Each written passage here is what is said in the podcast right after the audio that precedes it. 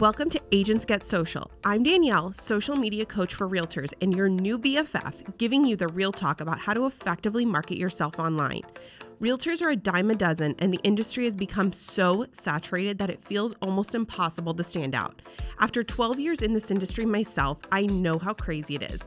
Not to mention, Realtor is definitely not the only title you claim, and social media just feels like another mountain you don't want to climb. So, I'll be spilling the tea every week on social media marketing as an agent, building your brand online, creating content you're obsessed with, and everything in between. Your full time job is a realtor, not a social media manager. So let me be your resource and self proclaimed freaking hype girl while you're out there selling homes. This is Agents Get Social.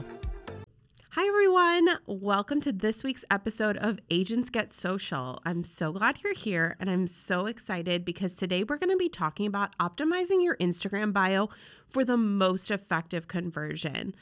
It's something I'm actually really passionate about because I see so many realtors um, treat their Instagram bios like their Tinder profiles. And I can pretty much guarantee that a good majority of the realtors are not looking to find dates through their Instagram profiles and are really trying to find clients. So it's really going to be important to find that differentiator between too personal or too professional because you do want it to be something that's approachable, but you need clarity because someone who's coming to your profile for maybe the first time who saw you on a reel or was you were tagged by someone, they're going to want to know who you are and what you actually do because that should be at first glance because you're a real estate agent. This is your profile for your business, but it should also be approachable and clear who you serve, where you work, all the jazz. So, we're going to kind of break down a few different things that are easy fixes for you and maybe are going to be that differentiator for you to, you know, reach more people and get more followers because that's really the crucial part is when someone goes to your profile are they going to actually want to press the follow button? Why would they want to press the follow button? And if you can't answer that on your profile you're going to be an insta scroll for them. So basically we're going to break down all the things but we're going to first start with the top and that should be your freaking photo um you guys the number of times I see realtors who have a photo of like where they work or like their dog or maybe the photos from 1985 and they don't look like that anymore. Um, it's really hurting you more than helping you. And I know a lot of times people feel really self conscious about putting their photo on things, but here's the deal the goal of you as a realtor is to meet them in person. They will find out what you look like. So, by not putting your photo, you're just making that step harder for someone to know, like, and trust you because I can promise I'm not going to work with someone that I don't know what they look like because they could be catfishing. And, you know, we work in a weird market where, you know, we feel like, oh my gosh, are people going to judge us and whatever, we're judging ourselves way harder than anyone else out there is judging us. Because if you think about it, everyone's really concerned with themselves. So make sure that your photo is a recent, clear photo of your face. If you want to have your dog in there, totally good. But like, make sure it's also of you. That's an easy, quick fix. And it does not need to be some professional photo. Take a well lit selfie in nice lighting either with a tripod or you can go outside and just get a nice photo of you. It doesn't need to be a super complicated situation. The next thing is going to be making sure that you have realtor or real estate in your name. And by name, I mean that bold uh, first line of your actual bio. You do not need to have realtor or real estate in your actual username. That's kind of a common misconception is people feel like they need to put it in their, you know, username, but they really don't because if they have it in that, you know, name field, it's still going to be searchable, which is really important for, you know, the algorithm for people who are looking for realtors or real estate um, to find you. So make sure you do have that in your name and make sure that you, you know, do have that. If you have your full name in your username, you don't need that in the first line of your of your name or your bio or whatever because it's already there.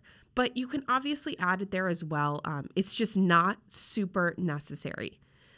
The next thing that I see as a huge problem is that people do not put their location or where they serve clients. Um, you guys, how are they going to know if you even work in their market if you don't have your location in there?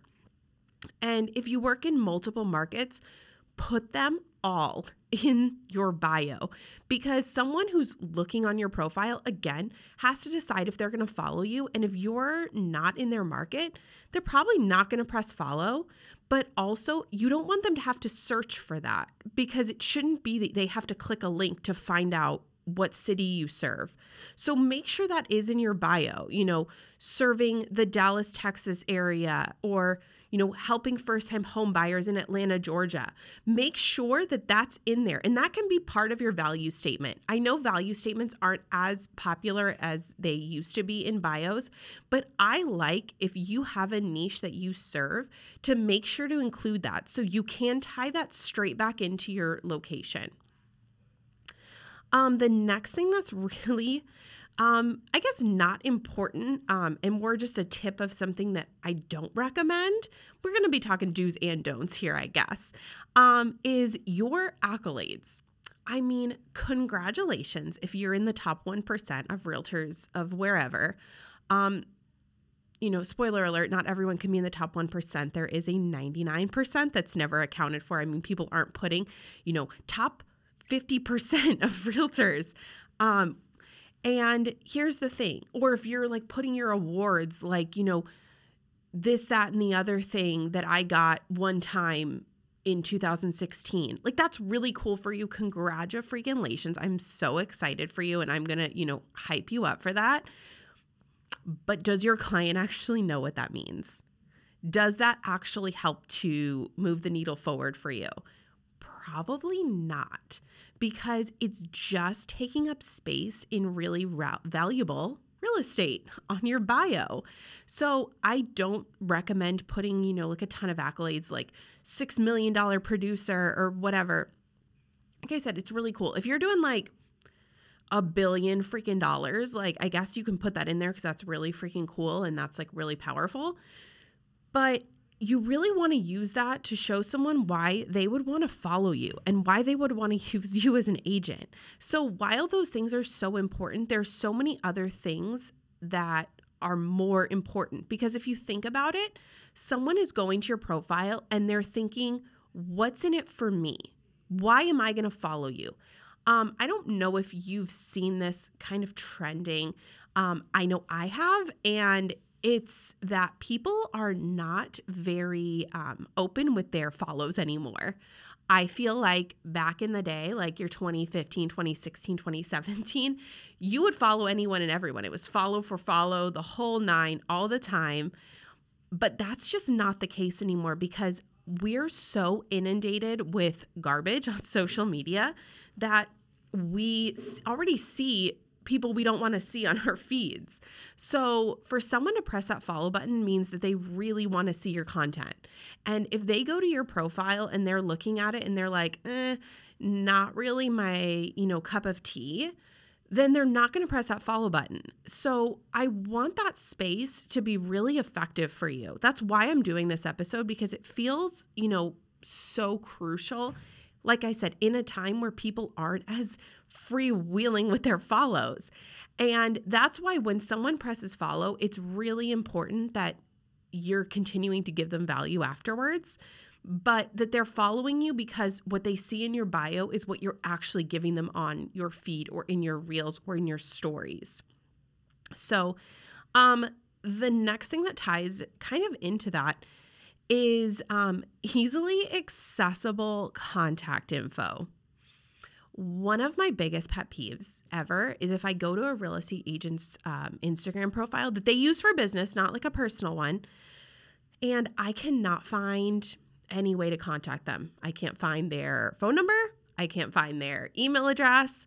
Um, and yes, they may have a website and I could click on their website and search through their website, but who has time for that? I can promise you a potential client does not have time for that. So you should absolutely have your contact info. If it's not in your bio, you should make sure to link it as part of your contact buttons where someone would be able to go to your profile and press the button to call, text, email, whatever. It is so important. You are a professional realtor. So treat your profiles like that so that someone could go there and find that if they wanted to ask you a question, if they wanted to reach out to you, and if, wow, they wanted to use you to buy or sell. You don't want them to go search because here's the thing realtors are a dime a dozen. They can literally go find another realtor in two seconds. So don't give them that opportunity to do so. Be that resource that's readily available because let me just tell you when realtors are like, oh my gosh, I'm one that always answers my phone and whatever. But what if someone can't find your phone number? How can you answer your phone if they can't call you? So that's a big pet peeve of mine. So make sure your contact info is readily available on your profile, either in your bio or, like I said, in those contact buttons. Next is going to be your link. Again, so important because we only have one available for us. So here's the thing um, you need a link because at the very foundational level, you do not own your Instagram. Surprise! Um, you are not Meta. Um, you are not Facebook. You are not the guy that runs Instagram. I can't think of his name right now, but you are not him. So here's the thing if Instagram shut down tomorrow, if your account got hacked, if something happened to your followers, you do not have a way to retrieve them. They are gone. And I hope you would be able to get your profile back. I hope that Instagram would come back because that is my whole job. But here's the thing we cannot rely on Instagram. We cannot rely on any social media platform because we do not own that platform. It is a free tool that we get to use and build our businesses with and has blessed me, obviously, immensely. But here's the thing we've got to start getting our followers off the platforms. And the best way to do that is by capturing their emails because email is still such an important part of marketing as a realtor. And people are even more stingy with their emails now because our inboxes are flooded. And here's the thing if someone wants to give you their email, you need to take it because they are actively saying, I want you to keep in touch with me. And so in your link, there needs to be a way for someone to connect with you, for you to capture their email, to continue to market them, market to them in case of any opportunity that that would you know, no longer exist for you. So I always advocate for a multi link situation because you only have one link on Instagram in your bio. So you need to make sure that one of those links, at least one, if not multiple, are ways for someone to give you their info, either phone number or email. I mean, I'd take a phone number too. That's even better than nobody gives out phone numbers anymore. Um, so you need to be able to do that. And to really um, capitalize on that, there are so many multi link options from Linktree to Milkshake to Canva having templates, um, or even um, your own site. And as long as your own site, um, you're creating some sort of landing page for someone from Instagram to go to, um, to where they can connect with you in different different ways um, to help with your SEO, that's even better. Um, and there's, you know, so many different options for you. And I always advocate for not having to change that link out because when you're doing posts and you're referencing to click the link in your bio and you feel like you're always changing that bio, you never know when the algorithm's going to push out a post that's a previous post, like from a reel or something like that, and that link doesn't exist anymore because you've already changed it for something else. So I always keep those links, you know, updated, but I make sure that there's so many options for any kind of post that would have you know been seen by someone so you know like a home uh, home search link a home valuation link you know, some sort of newsletter or freebie that you're, you know, collecting their information to where you can market to them more.